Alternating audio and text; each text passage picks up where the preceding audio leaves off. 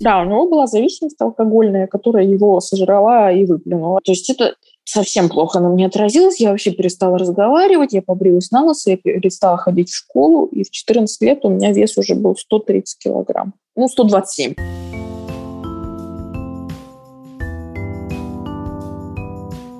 Всем привет! Это подкаст «Со дна постучали». С вами Лола Саидметова и Наташа Ямницкая. Мы продолжаем рассказывать о тех, кто столкнулся с трудными жизненными ситуациями, но не сдался и придумал, как жить дальше. Возможно, кому-то из вас сейчас особенно важно знать, что в конце тоннеля есть свет. Мы видим его в историях наших героев.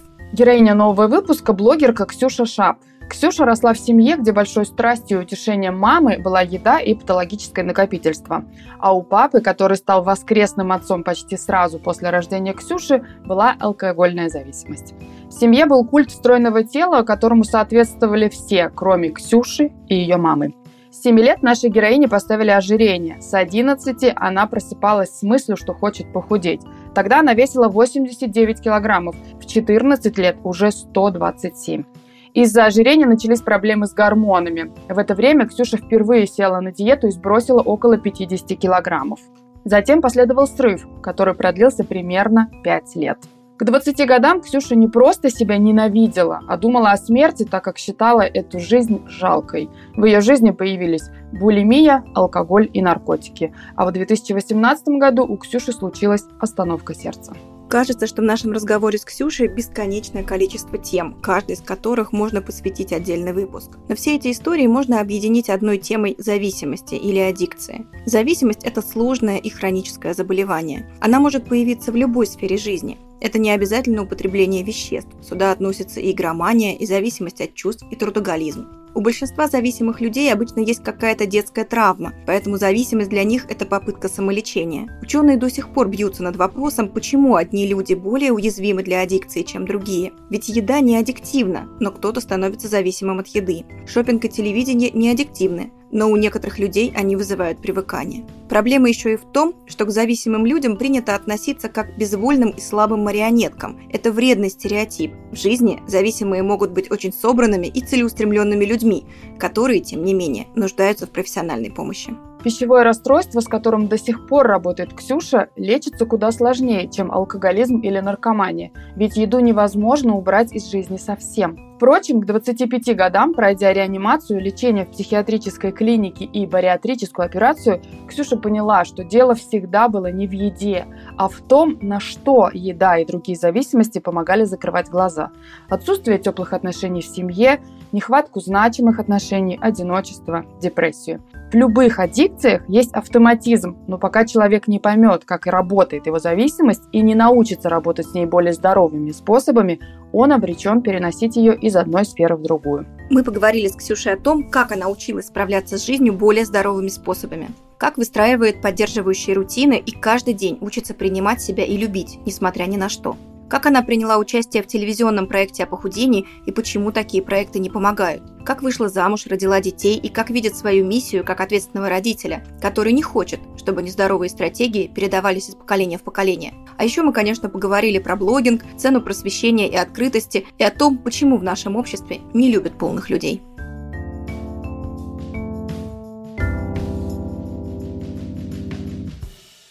Ксюш, насколько я понимаю, я читала твои сторис и прочитала всю историю, тебе в семь лет поставили диагноз ожирения. Что это был за врач и что ты помнишь про тот момент? Помню, что к педиатру пришла я с мамой, и педиатр говорит маме, она не смотрела на меня, что у вас толстая девочка, вы в курсе?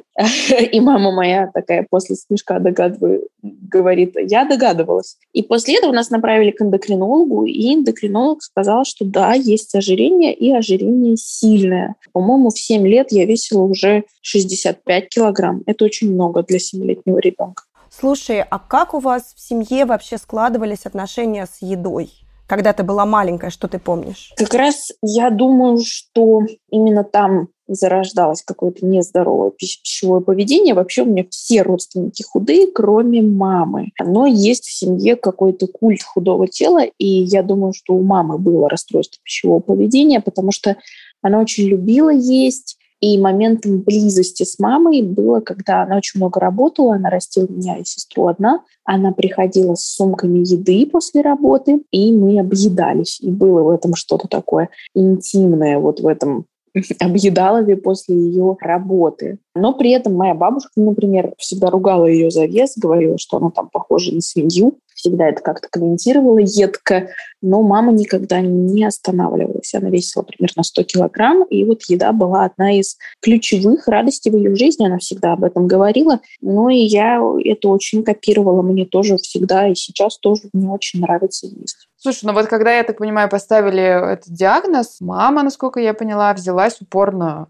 за, так сказать, детские тренировки. И ты писала, что тебя даже на каникулах поднимали и заставляли заниматься. Мама этого как раз не делала. У мамы была какая-то позиция в этом плане не насилия. Она не ограничивала меня в еде жестко. Однако у меня же были другие родственники. И действительно, родственники со стороны папы, они будили меня раньше, чем сестру, и вели меня на зарядку, и комментировали мое питание, пытались меня ограничивать. И все это мной воспринималось в штыки. Я расстраивалась, потому что рядом всегда была моя стройная сестра, которую по рукам за, за то, что она тянется к печеньям, не били. А со мной, ну, просто пытались что-то сделать. Я не говорю, что а это какие-то ужасные люди, и так не надо было делать. Но просто тогда ничего не знали, наверное, и хотели как лучше, но я воспринимала это как жуткое насилие над собой. Ты имеешь в виду, когда тебя забирали папины родственники? Вы, ты же сказала, что мама растила вас одна. Да-да-да, на лето. На лето мама отправляла нас на дачу,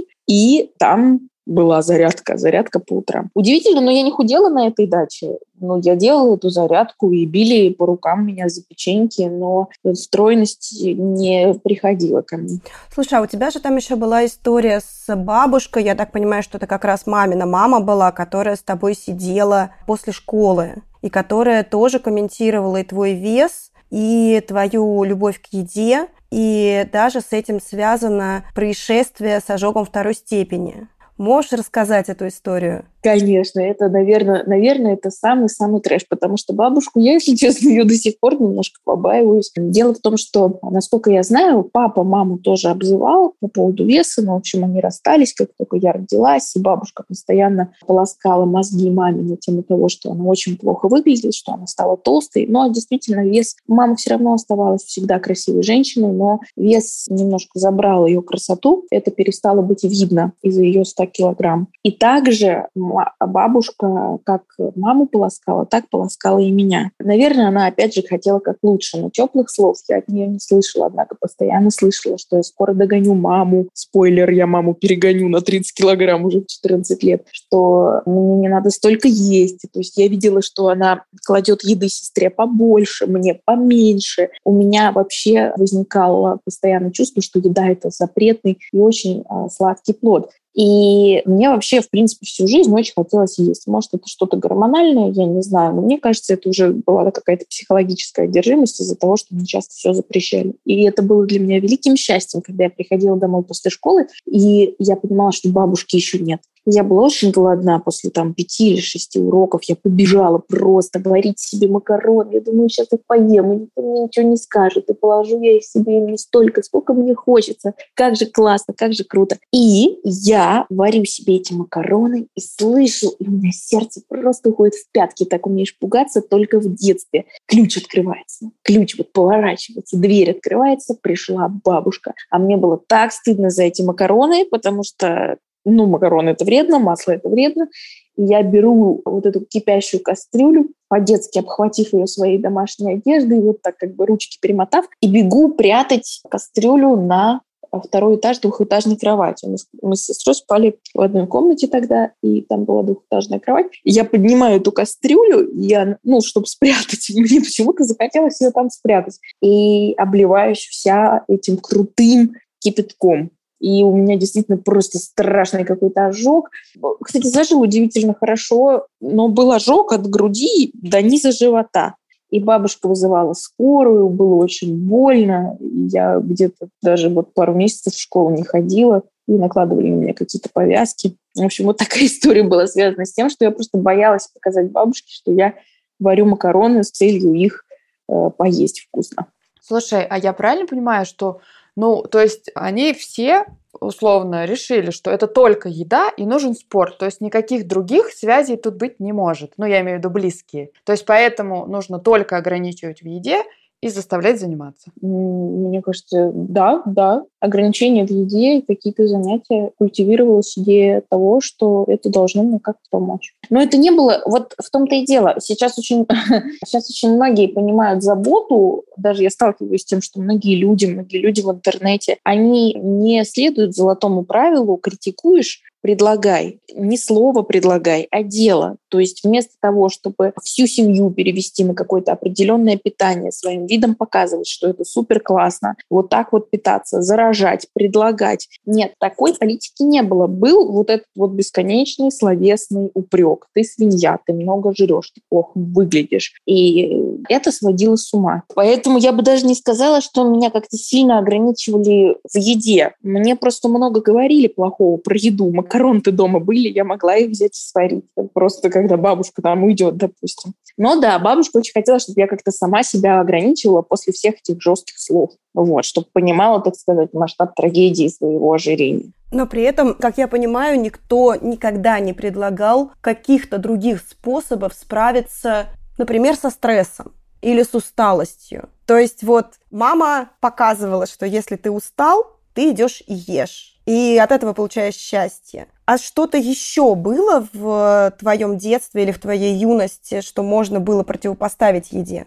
Мне так нравится экологичный вайб нашего разговора, что есть еще какие-то альтернативы, а, помимо еды, что нужно по-другому выдерживать напряжение, проживать стресс. Конечно, нет. У нас вообще... Вот семья была и остается... достаточно холодный. И реально там вот, ну, вот у нас никто как-то не принято у нас говорить, я люблю тебя, ты хороший ребенок, я помогу тебе. Нет, было достаточно холодно. Мама растила нас одна, пропадала на работе, приходила домой, объедалась. Там бабушка ее встречала упреками про вес. Я радостно бежала к маме, и мы объедались. Сестра вообще была каким-то отстраненным человеком максимально, который как будто было с нами стыдно. Ну, то есть это был какой-то...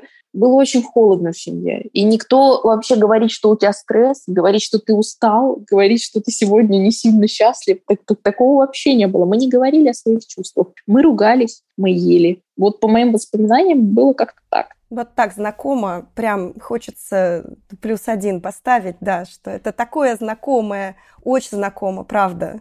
У нас экологичный вайб, мы просто с Лолой обе учимся на психологов. Да, вообще, ну там, например, в моей семейной истории история про холодность и про то, что еда – это единственный способ справиться со всем вообще, это очень знакомая история. Ну и показать чувства по-другому не... Ну, типа, я тебе приготовила еду, я тебе позаботилась. Да, и что же ты не ешь, например, да, или чморить кого-то за то, что он переедает после этого. Это вот все было вокруг еды. Или когда все ссоры прекращаются, когда вы за стол садитесь. То есть... Как удивительно слышать это от двух красивых, стройных психологов. Очень прикольно. Хотя я сейчас, наверное, каким-то лукизмом занимаюсь. Я плюс двадцать килограмм набрала за последний год. Так что не настолько уж я и стройная, да. Я сейчас вешу семьдесят пять, при обычном весе пятьдесят. Прекрасный вес. Я, да, я понимаю, смотря с чем сравнивать, да. Да, но мы скатились тоже опять в эти оценочки по весу, но тем не менее, как РППшник, хочу сказать, что это прекрасный вес. Но да, я, конечно, я не обвиняю родителей, очень важно уйти от этого обвинения. Я думаю, что это вообще еще посттравма, что это еще травматический какой-то наш отголосок. Почему? Потому что бабушка – это вот послевоенный человек. Люди были в полнейшей депривации, не было еды, поэтому человек обращал внимание на еду, человек ненавидел еду, и действительно вся эта холодность, жесткость. Бабушка же тоже, вот она никогда не говорила хороших слов, но если она готовила еду, это значит, что у нее сегодня хорошее настроение. То есть мы коммуницировали через еду. Разумеется, все, на три поколения вперед будут сложные отношения с едой. Плюс это все присыпано тем, что сейчас появилось такое разнообразие. Ну и все. Мне кажется, очень многие люди обречены иметь проблемы с едой и с башкой. А расскажи, пожалуйста, про отношения сверстников еще, потому что, опять же, в одиннадцать лет ты уже весила восемьдесят девять килограммов. Ну, то есть это начало старшей школы, так я понимаю, да, там какой-то шестой класс. Средней школы. Как ты вообще выживала?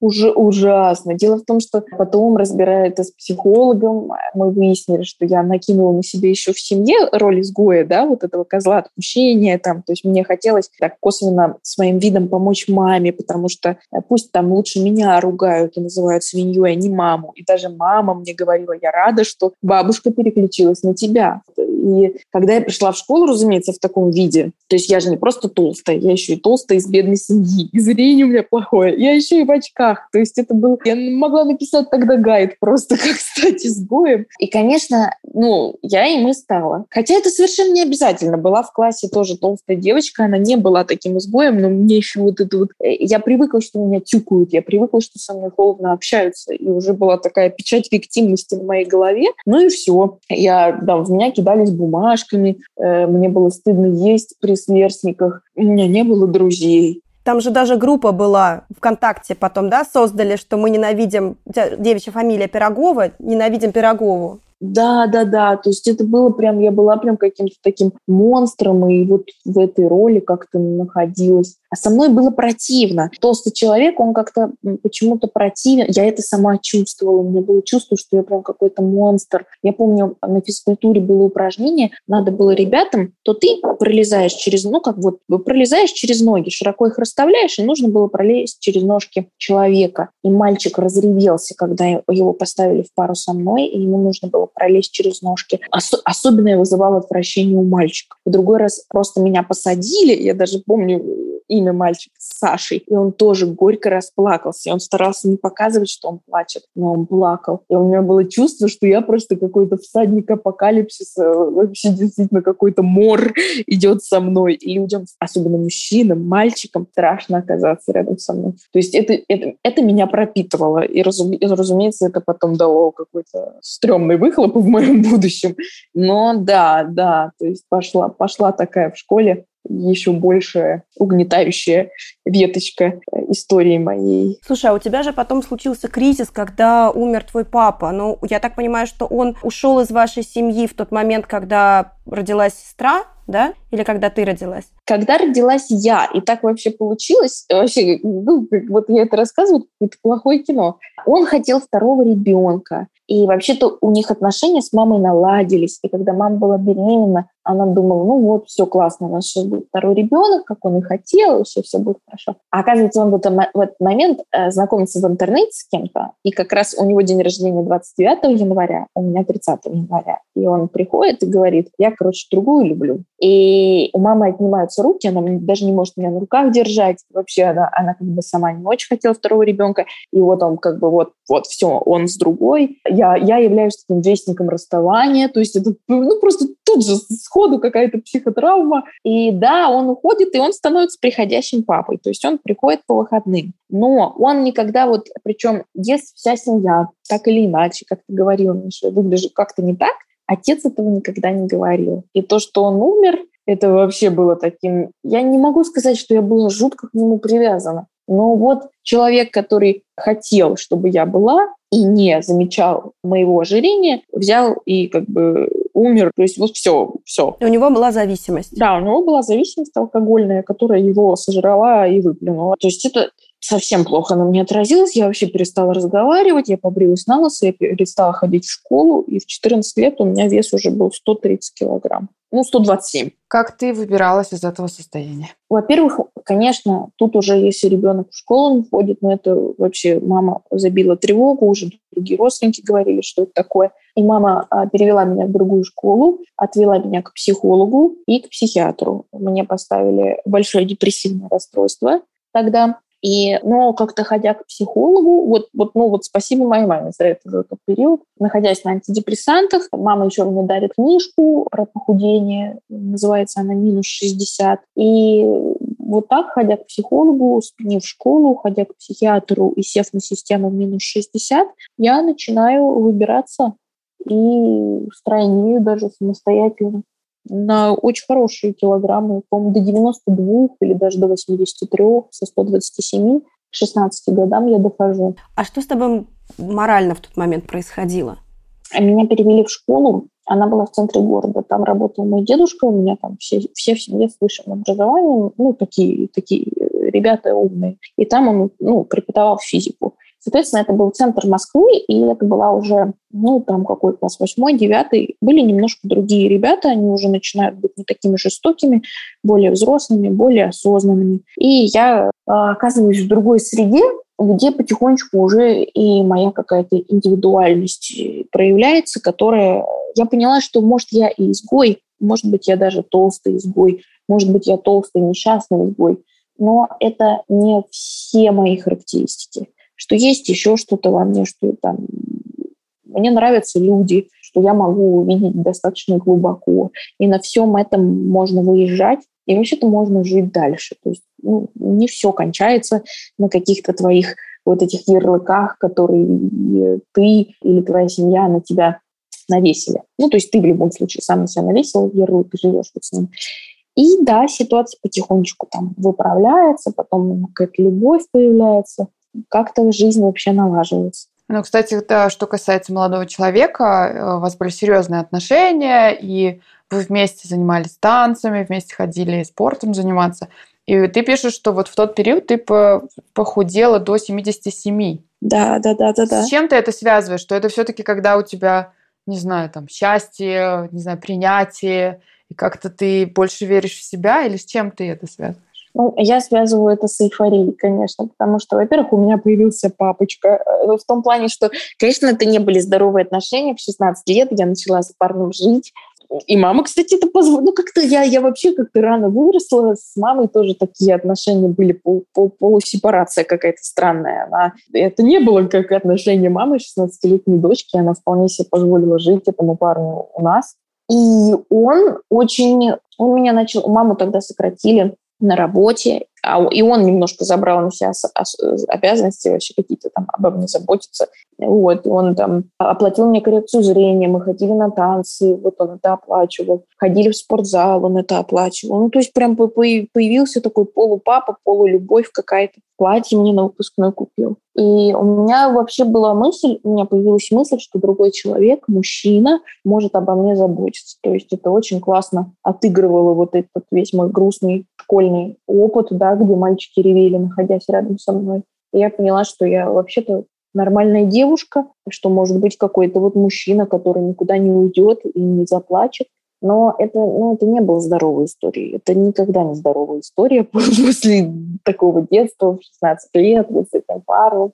Поэтому на смену эйфории, ну, пришел какой-то кризис. Кстати, пришел, потому что я начала считать калории. Это, это такая огромная ошибка, считать калории, когда у тебя очень нездоровая привязанность к еде. И я похудела до семидесяти семи килограмм, ходя в зал. Вообще такая была... Вот две тысячи четырнадцатый год, это все ПП, зал, спорт, похудение. И я говорю, ты видишь вообще, как я изменилась? А он говорит, слушай, ну я же каждый день тебя вижу. Я не замечаю. И он, наверное, не хотел меня обидеть. Но для меня это было вообще выстрелом в упор, потому что с телесностью, с едой, с телом завязана вообще вся моя любовь к себе какая-то. И, ну, что-то дальше все разваливаться начало очень стремительно. Слушай, а как ты пришла к булимии и алкогольной зависимости? В какой момент начались они? Тут стоит, да, понять, где я вообще нашла такого парня, который шестнадцать лет меня обеспечивал, ко мне как-то переехал и так далее и тому подобное. Я, в принципе, всегда сама была себе предоставлена. То есть вот мама меня отвела к психологу, отвела к психиатру, поменяли мы школу, подарила она мне книжку, и, наверное, это были самые мощные и вероломные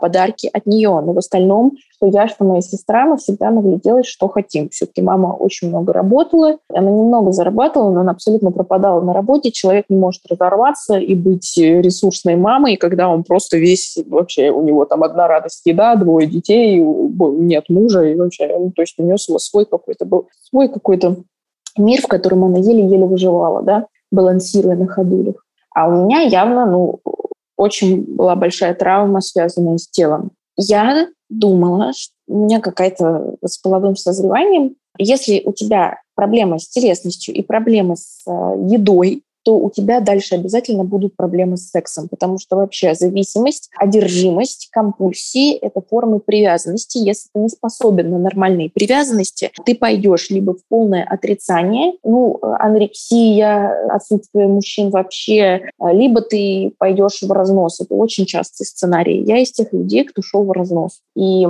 Если я начала контролировать питание системы минус шестьдесят, то у меня немножко сместился вектор в бесконтрольное свидание. Я просто знакомилась в интернете с кем-то, встречалась с какими-то парнями, какие-то у меня были истории. И в итоге я вот познакомилась с этим парнем, да, и какой-то был хороший период, да, нормальный. Но до этого я как бы, когда знакомилась с парнями, я всегда при этом пила, потому что общаться, ну, я не умею устанавливать прочные связи, мне какой-то нужен допинг, мне нужна какая-то душно. Мне всегда казалось, что между мной и людьми есть какая-то просто пропасть, и эту пропасть помогал растворить алкоголь. Поэтому я где-то с пятнадцати лет, ну, как-то были моменты, когда я периодически сильно напивалась. А когда, ну, как-то, когда я вот с этим парнем начала жить, все было в порядке, хотя я тоже периодически напивалась. Но в итоге, когда наши отношения разрушились, под конец я пила уже достаточно сильно. И после вот этого подсчета калорий и достижения веса в семьдесят семь килограмм, у меня, конечно, случился откат, и после его слов, что он не видит, как я меняюсь, а я еще на него насела, и очень страшную для себя правду, его правду, у него выпитала. Я спрашивала, ну что тебе не нравится фигура, а у кого фигура лучше, а где, а как? И он сказал, что у его бывшей девушки фигура лучше. Ну все. Ну, как бы это для меня, ну, это меня абсолютно, ну, вообще, это все. Я всю жизнь живу вот в этом бесконечном сравнении там, себя и своей сестры, себя и своей мамы. И тут мне человек, который заменил мне папу, маму и всех на свете, говорит, что изменения в теле, которые просто невероятным трудом мне дались, говорит о том, что они незаметны и что у его бывшей фигуры лучше. Я залезаю на страницу к этой бывшей, а у нее действительно потрясающая фигура. Такая, которая никогда не будет доступна девочке, которая уже в четырнадцать весила сто тридцать килограмм. Там огромная грудь, тонкая талия, прекрасная. И тут работает моя абсолютно тупая, там сколько мне было лет, двадцать на тот момент, девятнадцать. Ну, я, я вообще не могу от этого парня отделиться. Самооценка у меня полностью на нуле. И все, я начинаю снова есть, и пить, и заедать, и пытаться эту боль растворить. Но я не могу, у меня в голове просто гудит вот это. У бывшей фигуры лучше. Я не заметила. И я толстею назад до девяноста девяти килограмм. Иду на проект «Я худею» на эн тэ вэ. Я там держит на калорийности тысяча двести. И, конечно, я, как, ну, я умею собираться. Я классно выдержала этот проект. Но даже там, на этом проекте, по сценарию моя мама должна была меня закармливать. И я должна была есть эти пирожные. Но их нельзя есть, я же худею. И я их выплевывала.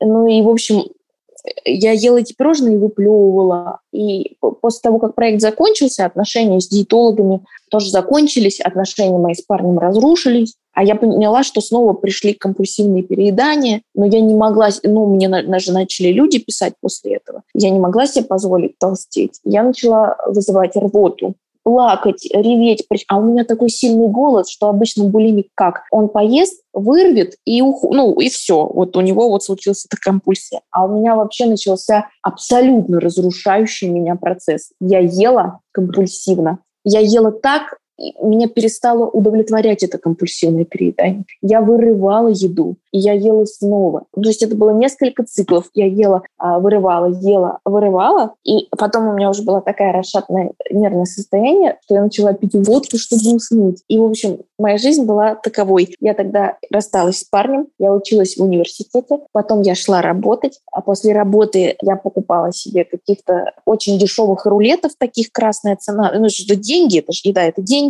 Водку дешевую. И у меня был, значит, вот такой ритуал вечерний. Обжираться, вызывать рвоту, обжираться, вызывать рвоту, выпивать водку, засыпать. И так по кругу. Абсолютный вектор на полное был выбран саморазрушение. Потом у тебя еще началась зависимость от запрещенных веществ. Да, да, да. И, конечно, в этом потоке человеку нужен человек. Я как-то искала каких-то встреч, мимолетных и не только. И, разумеется, я находила каких-то эти встречи. И все это тоже были деструктивные связи на одну ночь. Ни с кем мне не получалось создать близости. Я перестала верить в любовь после вот этого случая. В голове по-прежнему гудел голос семьи, там, что сестра лучше, и того парня, что у бывшей фигуры лучше. Ну, абсолютно какой-то понос в голове. Ну, я работала, выпустилась уже из университета, худо-бедно я его окончила, потому что, ну, там, из недеструктивного, что мне всегда нравилось, это там знание. И окончила я университет и устроилась на какую-то работу в поддержку клининговой службы. И когда ты вот, ну, выбрал быть изгоем, да, уже тусуешься в этом статусе. Есть еще такое понятие, как виктимность, когда ты ищешь вот уже, чтобы тебя побили, потому что это твой способ связи с миром. Хотя виктимному человеку нельзя говорить, что он виктимен, но я виктимна. И ты даже вот, я даже вот, находясь, работая в поддержке этой клининговой службы, не буду называть какой, но это самая известная служба в Москве, там были люди, которые хоп, и делали карьеру, а я не сделала карьеру. Я увидела коллегу, который может очень долго работать, который очень стремительно худел. Я, я еще видела его девушку, и она вела себя очень странно, а я не понимала, в чем дело. А потом, когда я училась... А я напивалась. Это, кстати, отражалось на моей работе. Я же периодически напивалась, и меня уже ругали, а мне очень нужна была работа. Мне работать нельзя. Маму сократили. Вообще жизнь какая-то была ужасная. Мне же надо еще на что-то пить и есть. И покупать рулет и красная цена. И так вот, валяюсь я пьяная в луже. Реально, валяюсь пьяная в луже. Звоню какой-то своей коллеге, которая любит выпить, говорю, ну вообще ситуация жесть, уволит меня нахрен. Она говорит, слушай, позвони вот этому чуваку, он есть у него то, от чего трезвеют. Моментально. Ой, а что мне терять, я в луже лежу. Я ему звоню, он говорит, три тысячи есть? Я говорю, есть. Он говорит, приезжай.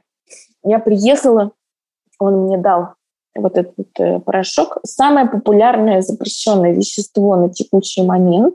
И все, с первого раза абсолютно, абсолютно я подсаживаюсь, и я абсолютно, начинается самая разрушительная история в моей жизни. Ну, а потом, во-первых, это очень дорого стоит. Очень быстро я начала работать просто на это вещество. А потом мне перестало хватать, и я начала брать кредитные карты, и еще кредитные карты, и еще один кредит. Потом все скатилось до займов. Потом я золотые украшения все свои отнесла в ломбард. То есть я уже начала выносить просто... Потом я, ну, выносить вещи свои из дома. Дальше я не могла уже работать, потому что очень страдает центральная нервная система. Ты начинаешь странно разговаривать. А я работала в поддержке. То есть нужно было постоянно говорить. Я не могла работать. Я неделями не спала. У меня начала ехать крыша. Это удовольствие пропадало. И ты ну, перестаешь чувствовать любовь во время употребления. Ты просто, скажем так, перестаешь чувствовать жизнь, когда ты не употребляешь. И все. Я даже не заметила, как, знаете, в песне у Гурфа поется «Я думал, что зашел по колено, а оказалось уже по горло». И это действительно было по горло. То есть все, кошмар. И что случилось дальше? Кредиты были уже неподъемными. Работать я не могла. Я уволилась. И я прихожу к маме и говорю, мама, я в проблеме, я в беде, вот у меня вообще такая вот зависимость. А стоит понимать, что у моей мамы, ну, моей маме абсолютно разбил сердце мой отец, и, наверное, хуже зависимости, зависимого любимого человека для нее нет ничего. И я напоминаю, что мы достаточно из холодной семьи, и она просто, ну, вот просто, вот, ну, это было, я видела, что я разбила ей сердце второй раз, признаюсь в этом. Причем это же не алкоголь, это уже наркота, это просто, ну, это дно. Я видела, как в ее глазах потух свет, и она говорит мне, лучше мертвая дочь, чем дочь наркоманка. А я же, ну, ну все, а я, а я действительно чувствовала, что вот это был момент, когда у меня была ломка, и я поняла, что, ну да, действительно, наверное, лучше умереть. И я пошла, просто взяла просто все, все, вот, все деньги, что у меня были, я потратила на запрещенное вещество и приняла просто лошадиную дозу. Ну, то есть это такая доза, которая... Ну, у меня случилась остановка сердца. Я просыпаюсь в токсикологии, в реанимации, когда меня уже откачали. И почему-то у меня было в этот момент ощущение перерождения, перезапуска. Ну, я же выжила. Я была... Ну, то есть когда человек действительно решает покончить с собой, это такое, знаете, ощущение... Тебе не хочется никому писать прощальные письма. Ты все для себя действительно решил. И у меня было абсолютно ну, четкое решение уйти, потому что у меня есть нормальная сестра, и вообще есть, вот, есть, есть в семье человек нормальный, худой, красивый, успешный, а я, я, наверное, меня вообще не должно было быть. И это понятно было с самого детства. И я точно знала, что я ухожу. И у меня было четкое ощущение, что кто-то мне сказал, ты очень сильно ошибаешься. Тебе категорически нельзя уходить. И при этом у меня вспышки какие-то в голове, что мама говорит, что она почувствовала, что ее предназначение выполнено после того, как она родила второго ребенка. Ну, то есть я, тут же мой мозг вспоминает слова, которые могут ну, простить, наложиться на то, что она сказала, что лучше мертвая дочь. тут же я начинаю вот вообще чувствовать, что нет-нет-нет, я не просто так, что, тут, что Бог на меня немножко сейчас зол, но он прям вот-вот уже конкретно начинает мне говорить, что нет, ты не просто так, ты совсем не лишняя, ты вопреки, но ты не лишняя, давай выбирайся отсюда. Но после этого вот эта вот какая-то бесконечная тьма, она из сердца моего реально ушла, пришло понимание, что я, наверное, смогу завязать, смогу справиться, и начинается какой-то вот новый сезон в жизни. Потом ты оказалась в психиатрической больнице? Да, потому что, конечно, я сказала, ой, вы знаете, я вот этим всем женщинам, санитаркам, я говорю, я просто хотела покончить с собой, и приняла огромную дозу наркотиков вместе и запила это все своей любимой водкой, представляете? И она так на меня смотрит и понимает, ага, угу. Тебя определяют в острое психиатрическое отделение. Я поехала в Ганушкино, это больница на Преображенской площади, попала я туда к девчонкам в острое отделение. И... Я выпускаюсь из этой психиатрической больницы, да, ну, начинаю ходить на поддерживающую терапию, начинаю много узнавать про выздоровление, узнаю про анонимных алкоголиков, наркоманов, начинаю двигаться в этом направлении. И сколько занял этот период, ну, как-то восстановления, наверное, когда уже ты не боялась, что можешь, не дай бог, сорваться? Срывы продолжались очень-очень долго. Это потому что... Дело в том, что я сидела на самом жестком, новом, запрещенном веществе, от, которых, от которого люди сходят с ума. Так что даже после остановки сердца я срывалась, и срывалась год, наверное, точно, периодически. Но если я раньше там могла не употреблять максимум два дня, это было уже победой, то постепенно у меня срок очень сильно вырос, а потом просто это все из жизни моей ушло. А в какой момент ушло? Что случилось, что оно ушло?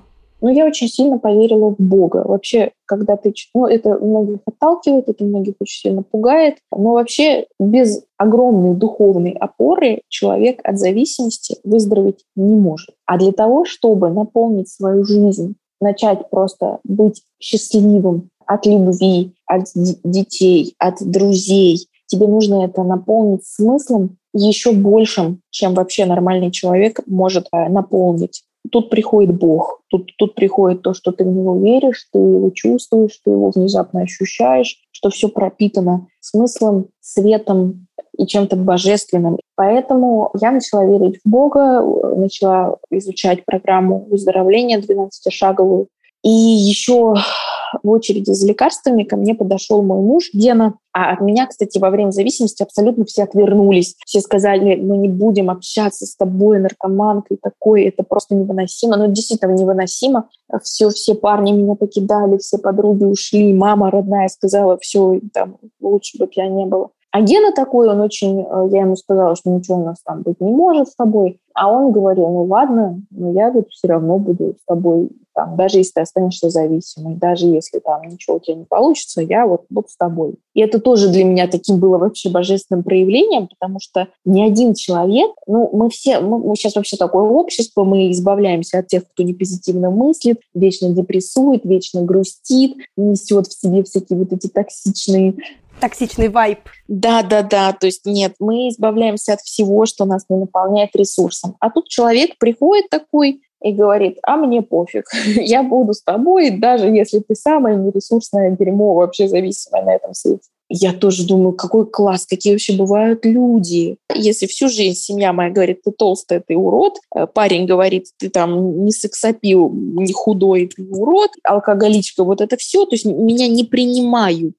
А я же только на других, я настолько слабая личность, что я только на других и могу опереться. А тут приходит человек и говорит, а я принимаю. И я думаю, офигеть, спасибо. И я на него опираюсь, на Бога опираюсь. И начинаю вот по этим крупицам выстраивать какую-то внутреннюю опору в себе. И уже потом я на себя опираюсь. И все, любовь, Бог, опора на себя, а это уже выздоровление. Но при этом, насколько я понимаю, ну, ты сначала не очень тебе понравился молодой человек, он был какой-то странный для тебя, но он приложил много усилий, и все-таки ты с ним познакомилась в психиатрической больнице. Тебя это тогда не смущало? Конечно, меня это смущало. Меня это смущало в первую очередь, потому что я всегда считала, во-первых, потому что более слабый человек в отношениях всегда будет тянуть, ну вот, вот немножко уменьшать так сказать, среднюю температуру по больнице. Я считала, что если я зависимая наркоманка, если даже я выздоровлю, то мне нужен мега-супер-классный, вообще трезвый спортсмен, хороший вообще. Вот тогда да, тогда окей. А то, что я наркоманка и познакомилась... Это мой муж Гена, и у него стоит диагноз шизофрения. Я познакомилась тут с шизофреником, значит, мы это вообще, это нельзя, ну, это нельзя, нельзя создавать ячейку общества, когда вы оба два глубоко больных на всю жизнь человека. Но я была не права. Нет, я была, ну, это действительно просто, просто я думала, что всю жизнь я думала, что вот ожирение, наркомания, да, алкоголизм, это все, ты сдохнешь под забором. Я думала, что надо быть идеальным человеком или тебя вообще не должно быть. Но когда пришла в мою жизнь трезвость, психотерапия, вера в Бога и Гена, я поняла, что это все чушь собачья. Что самое главное – осознанность, самое главное – оставаться человеком, самое главное – быть в терапии медикаментозной и психотерапии. И вот тогда вообще все нипочем. Все может уйти в ремиссию. Ожирение, расстройство пищевого поведения, наркомания, алкоголизм и шизофрения. И все это может быть абсолютно слабым нюансом, если ты сильная, осознанная и клевая личность. Слушай, а вот у тебя же была психотерапия с четырнадцати лет, но... Я так понимаю, что ты делала в ней перерывы? Да, да. Вот на те, в те моменты, когда булимия случа, случилась у тебя и, и, и так далее. Да, кстати, как раз когда... Вот как раз самые жесткие моменты. Во-первых, мы встречались раз в неделю. Это там... Надо было встречаться чаще. И потом она вообще, когда я села на наркотики, она сказала, что она не может со мной больше продолжать работать, потому что это просто вне ее компетенции. Ну да, нет, на самом деле это... помогала мне как-то жить, но это не там, избавило меня от трэша в моей жизни. Многие думают, вот очень любят мне там мои подружки сказать что-нибудь, типа, тебе психолог не помогает, потому что там я не изрыгаю позитивные вот эти вибрации постоянно, могу расстроиться, расплакаться, у меня вообще жизнь как бы идет, да. Но дело в том, что психолог, он должен помочь тебе установить новые нейронные связи для того, чтобы тебе жить было не так деструктивно и больно. И мой психолог детский, она как могла, как-то меня поддерживала. То есть я могла умереть, мне кажется, тысячи раз и гораздо раньше. Вот. Но как-то вот, ну вот я к ней, кстати, ну как-то сначала ходила раз в неделю, потом раз в месяц. И чем меньше я к ней, кстати, ходила, тем больше говна случалось. Потому что ничего хуже, чем твоя голова, оно с тобой не случится. Вот я, я повторюсь и сделаю на этом акцент. У меня же есть сестра родная, да, худой и очень успешный человек. И есть такая даже история. Вот два брата были. Один там чуть ли не президент, другой убийца. И спрашивают, почему ты президент? А он говорит, что ну, я родился в ужасной семье. Меня били, обзывали, оскорбляли. Кем я мог еще стать? Вот поэтому я президент. Спрашивают у другого брата, вот ты убийца, ты, ты вот, вот, ну как это так? А он говорит, ну меня били, меня унижали, я родился в ужасной семье, кем я еще мог стать? Ты просто в голове своей вот выбираешь какой-то паттерн и все, и следуешь ему. И для того, чтобы вообще избавиться от этого, как раз нужен, ну, нужна комплексная работа. В моем случае любовь, Бог, психолог, трезвость, а не только психолог. Ну, слушай, здесь, здесь еще, мне кажется, очень важно, какое количество психической энергии нам выдала природа, Господь Бог или кто, кто-нибудь там.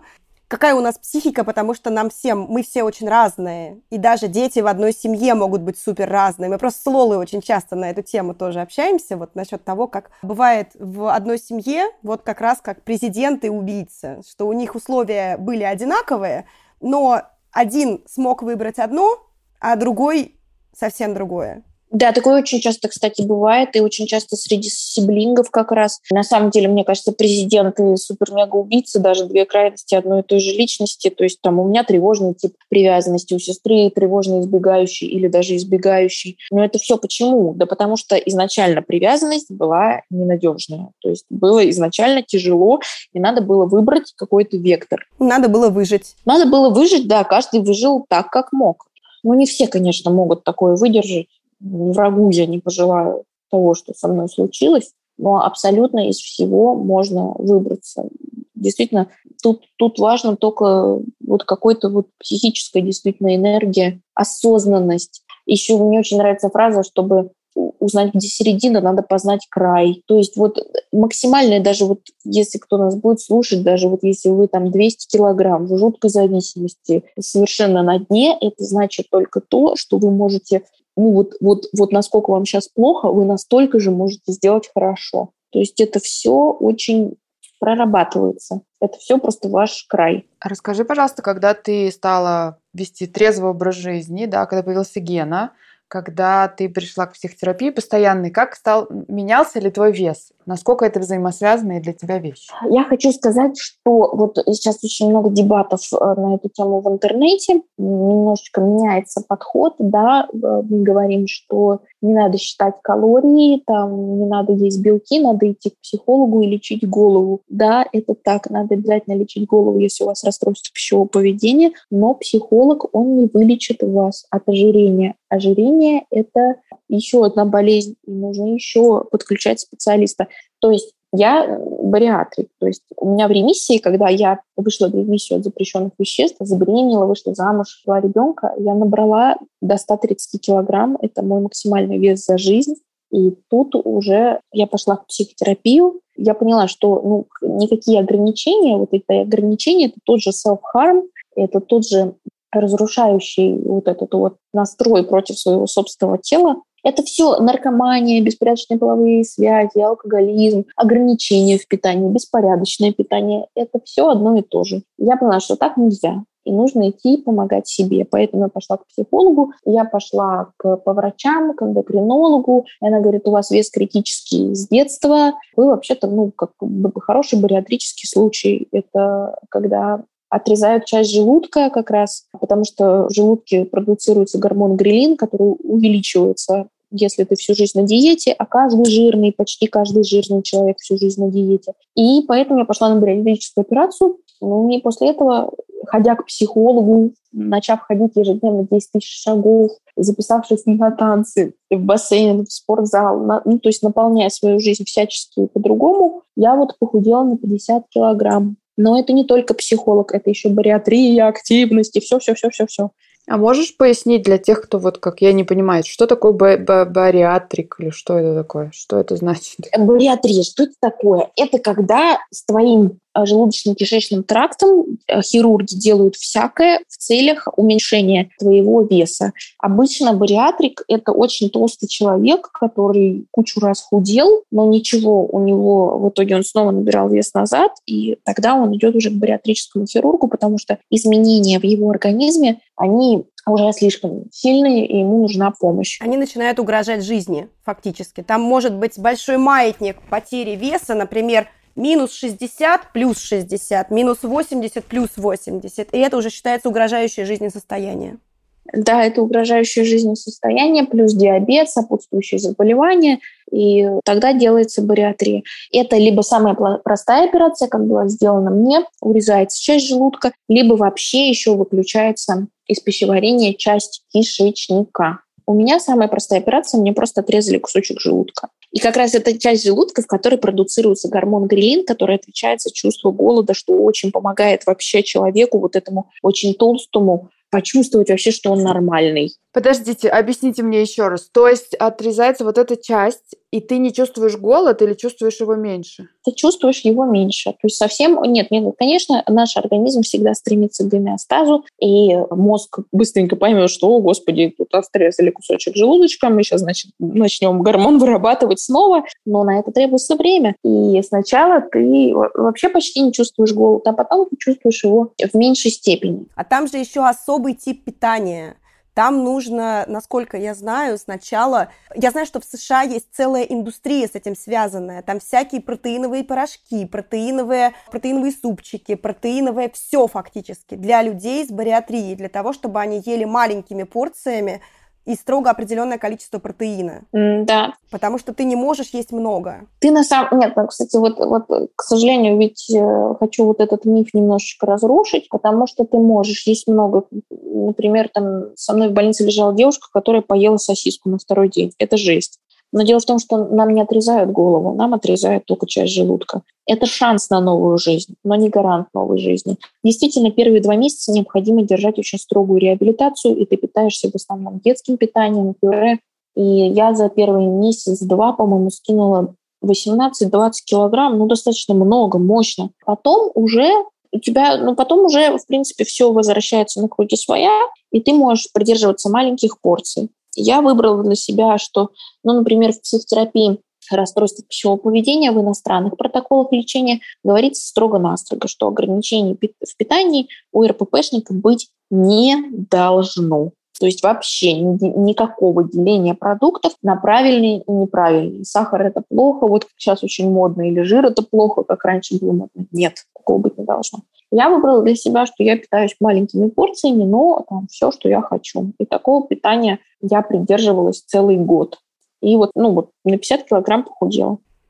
У меня, знаешь, какой есть вопрос? Я давно и с удовольствием читаю Лилю Ким. Она сценарист из России, она живет в Лос-Анджелесе сейчас, и она тоже сделала бариатрическую операцию, потому что у нее всю жизнь были скачки веса в какой-то момент шестьдесят плюс, шестьдесят минус. Но ей тогда признали, что это угрожающее жизни состояние, но только с тем условием, что она идет на психотерапию, потому что бариатрия – это просто кувалда, которой разносится привычный тип управления стрессом, и после этого может наступить трансфер аддикции, когда ты переключаешься, то есть люди, которым убрали любимую еду, они становятся аддиктивными игроками, они становятся трудоголиками, они, в общем, переключаются на что-то другое, и поэтому они идут на психотерапию обязательно, и они обязательно еще должны выстраивать очень строго рутины, то есть смотреть за количеством там протеина, выпитой воды,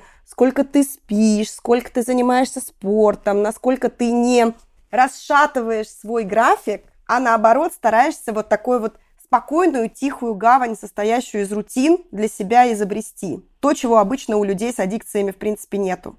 В наших рекомендациях что-нибудь есть? Что-нибудь говорят про опасность того, что вот тебе сейчас все разнесут? И куда тебя после этого может выбросить? Я хочу выразить вообще отдельную благодарность за такую осведомленность, потому что мне очень нравится вообще, что я слышу это от человека, причем не от, не от бариатрика, я помню, просто сейчас тепло разливается по телу. Конечно, нет. Я, например, знаю бариатрика. У нас хирурги – это хирурги, и они отрезают желудок. Они рекомендуют диетолога, но психолога нет. И э, я, например, знаю девочку, которую мы с ней вот обсуждаем, что да, у нее, например, нимфомания проявилась после бариатрии. То есть ей теперь очень нужно много секса. Очень часто в России я вижу, что бариатрики становятся фэтфобами. То есть это начинается движение «я не люблю толстых», «какие толстые ужасные», «как я могла быть такой». То есть, да, происходит подмена одной деструктивной привязанности на какую-то другую деструктивную линию поведения. То есть у нас, поэтому я веду свой блог, и постоянно там каждую неделю я стабильно советую сервис, где я занимаюсь с психологом, потому что это очень важно. Но я это немножечко просто уже прошла, я знаю, что еда для меня, вообще вот эта деструктивная привязанность, аддикции, это всегда было про меня, и что нужно не создавать, хотя бы не создавать деструктивную аддикцию, хотя бы создать «иди на танцы», «иди занимайся там новым языком», «иди что-нибудь делай». Главное, не убивай себя. Главное, не убивать себя. К сожалению, нимфомания, ненависть к толстым, питание, какие-то жесткие ограничения – это снова направленная на себя агрессия, которая у очень толстых людей и людей, гоняющих вес, всегда будет очень много. Агрессию надо проживать телесно, проживать экологично и обязательно разговаривать об этом с психологом. Но в России так это не принято. В России стыдно ходить к психологам. Слушай, а вот ты говоришь, ну, ты писала, во всяком случае, что очень мало людей, которым помогают подсчет калорий, ну и вообще, да, соблюдение всяких диет. Это какая-то твоя, видимо, да, там, выборка? Или это там? Не моя выборка, это статистика.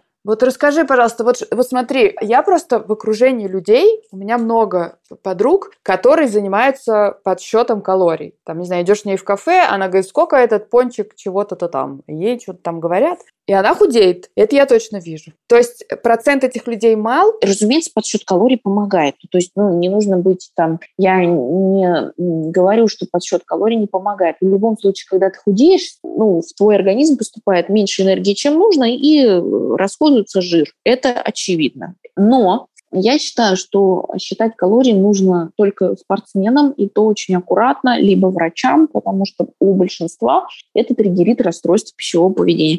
Вот ты, например, мне сейчас рассказываешь, и ну, я слышу, что человек не может съесть пончик по голоду. Ему нужно узнать какие-то цифры, которые магическим образом сообщат ему о том, можно есть этот пончик или нельзя. Если у девушки нет расстройства пищевого поведения, и это форма заботы о себе, то это класс. Если это расстройство пищевого поведения, то будет обязательно откат назад, компульсивное переедание, ненависть к себе, и все это может затянуться на долгие-долгие-долгие годы. Но люди разные бывают. Многие мне пишут, что «Ксюша, ты чего? Мне вообще-то только подсчет калорий и позволяет контролировать мое эр пэ пэ». Ну, это просто дичь. Контролировать мое эр пэ пэ. Это... Это, это болезнь просто, с которой вы, ну, как бы вот научились жить, но по факту она в вашу жизнь вклинена. Почему? Потому что человек вместо того, чтобы подумать об отношениях, о жизни, о книге, о любви, он не может вообще выдерживать фрустрацию и саму жизнь и наполняет себя мыслями о еде, мыслями о том, сколько в этом пончике, сколько в том. Ну, то есть для меня это максимально нездоровая тема, которая очень быстро скатится в то, что я буду снова одержима этим. Но ну, я, конечно, не могу отрицать, что, наверное, есть люди, которые абсолютно спокойно выдерживают ограничения. И там, если она похудеет там, на пять, десять, двадцать килограмм и дальше будет жить спокойно, это супер, я искренне я этого желаю. Но, к сожалению, практика показывает и статистика показывает о том, что люди худеют на этом подсчете, а потом набирают все назад, еще и становятся одержимыми едой. То есть это расстройство пищевого поведения. Я знаю, что бариатрики в США, ну это я тоже у Лили прочитала, что им даже предлагают такую практику обязательную, как горевание по еде. Люди ведут дневник и обязательно горюют по той еде и по тем ощущениям, которые эта еда им давала, для того, чтобы они видели, как у них еда была связана с проживанием эмоций, стресса, нелюбви и, ну, и каких-то еще важных вещей в жизни.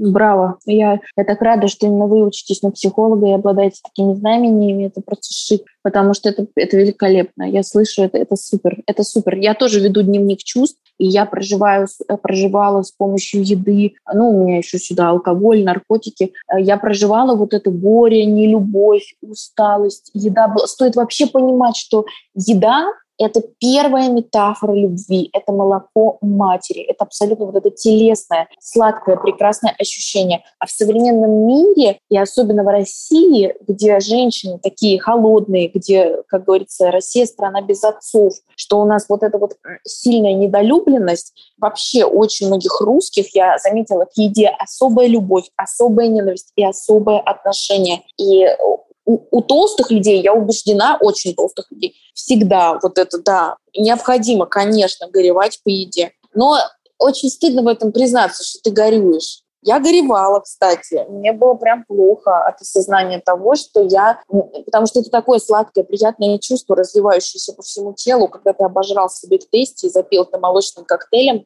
а сейчас тебе нужно выпить кефир и поговорить о чувствах со своим психологом. Или сожрать куриную грудку, которую ты, блядь, ненавидишь. У меня просто... Мне через три недели после родов мне удалили желчный пузырь. И после этого я обнаружила, что на самом деле на еду у меня было завязано примерно все. И, боже мой, все мои мечты были связаны с тем, чтобы перестать жрать эту грёбаную куриную грудку с этой грёбаной гречкой. И мне казалось, что я стану счастливой только тогда, когда я смогу есть все. Я это очень-очень-очень помню. И вот это вот горевание по еде, оно было, ну, оно окружало, оно было связано примерно со всем. Ага, я понимаю, я прекрасно понимаю. Очень ресурсно это признавать. А вот, кстати, по аналогии, если есть группа анонимных, не знаю, алкоголиков, группа анонимных наркоманов, нет ли каких-то психологических групп помощи или поддержки друг друга, людей с пищевым, с расстройством пищевого поведения? Есть анонимно-компульсивно переедающие, есть регулярно проходят собрания бесплатно. Вообще-то эр пэ пэ-шник, я вот, ну, вот тоже говорю это, в принципе, весь наш разговор. Человек, который болезненно любит еду, у него проблемы с привязанностью, у него проблемы с другими людьми, у него проблемы с духовной опорой, у него проблемы на себя. И он, в принципе, тоже может вступить в двенадцатишаговую программу. Только это не про похудение. Это про духовную опору, если ты уже просто не можешь жить нормально из-за своего болезненного, страстного и жуткого вот этого романа с едой. Слушай, а что ты даешь своим детям или, может быть, собираешься дать из того, чего не давали тебе, и что было очень нужно тебе для того, чтобы уберечь тебя от того, что с тобой в итоге произошло? Заботу о чувствах. Я постоянно, я так балдею сама от себя, и на самом деле так балдею от... Я вижу, как душа человека наполняется. Вот у меня есть маленькая дочка, ей два с половиной. Я постоянно спрашиваю, что ты чувствуешь? Тебе нравится? Ты счастлива? Как тебе нравится? Какой твой любимый цвет? Я даю ей вот это наполнение. То есть я даже не понимаю, почему бабушке или маме вот ну реально как будто не было вообще даже способности спросить об этом, узнать другого человечка, чтобы он не был пустой или травмированный, а чтобы он узнал, что, господи, мой любимый цвет желтый, мне вот это нравится, а это не нравится. И ты в голове понимаешь, что, ну даже, даже вот, конечно, сначала очень важно, что это важно маме, но в итоге формируется потрясающее вот это чувство, что это для тебя самого важно. Тебе важно, что ты любишь желтенький и не любишь синенький. Там тебе нравится балет, и ты совершенно не выносишь рок-музыку. И ты начинаешь собирать себя по кусочкам, и получается вот эта опора на себя, которая является лучшей профилактикой расстройства пищевого поведения, алкоголизма, наркомании и кучи вот этого деструктивного говна. Потому что если с тобой разговаривают на языке деструкции, то ты потом просто вот так и живешь, вот в этом постоянном, ну, агрессии на себя, потому что тебе кажется, что это как бы и есть жизнь, у тебя вот такая вот перевертыш у тебя в голове. И поэтому я как бы постоянно наполняю там дочку свою, планирую наполнять сына вот этим вечным интересом к его внутреннему состоянию. Потом дети выработают собственный интерес к своему внутреннему состоянию. Я знаю точно, что даже если в их жизни будет случаться какая-то беда, они это смогут стойко выдержать, а не начать убивать себя еще больше. Что бы ты посоветовала тем, кто столкнулся с зависимостями и с лишним весом? Понимать, что вы вообще в этом совсем не виноваты, что вы все равно человек за большой буквой «Ч», и вам нужно обратиться внутрь себя, вспомнить, какой вы, без ожирения, без зависимостей, и опереться на это. И пойти просить помощи, заняться в одиночку. Помните, такие люди не выздоравливают. Обязательно нужно идти к анонимным наркоманам, анонимным алкоголикам, анонимным компульсивно переедающим. Эти собрания проходят в каждом городе, они абсолютно бесплатные. И идти к докторам, диетолог, эндокринолог, бариатрический хирург. Вот идти к этим всем ребятам, просить помощи, не стесняться просить помощи и начинать узнавать себя по-новому и прекращать заниматься бесконечной деструкцией.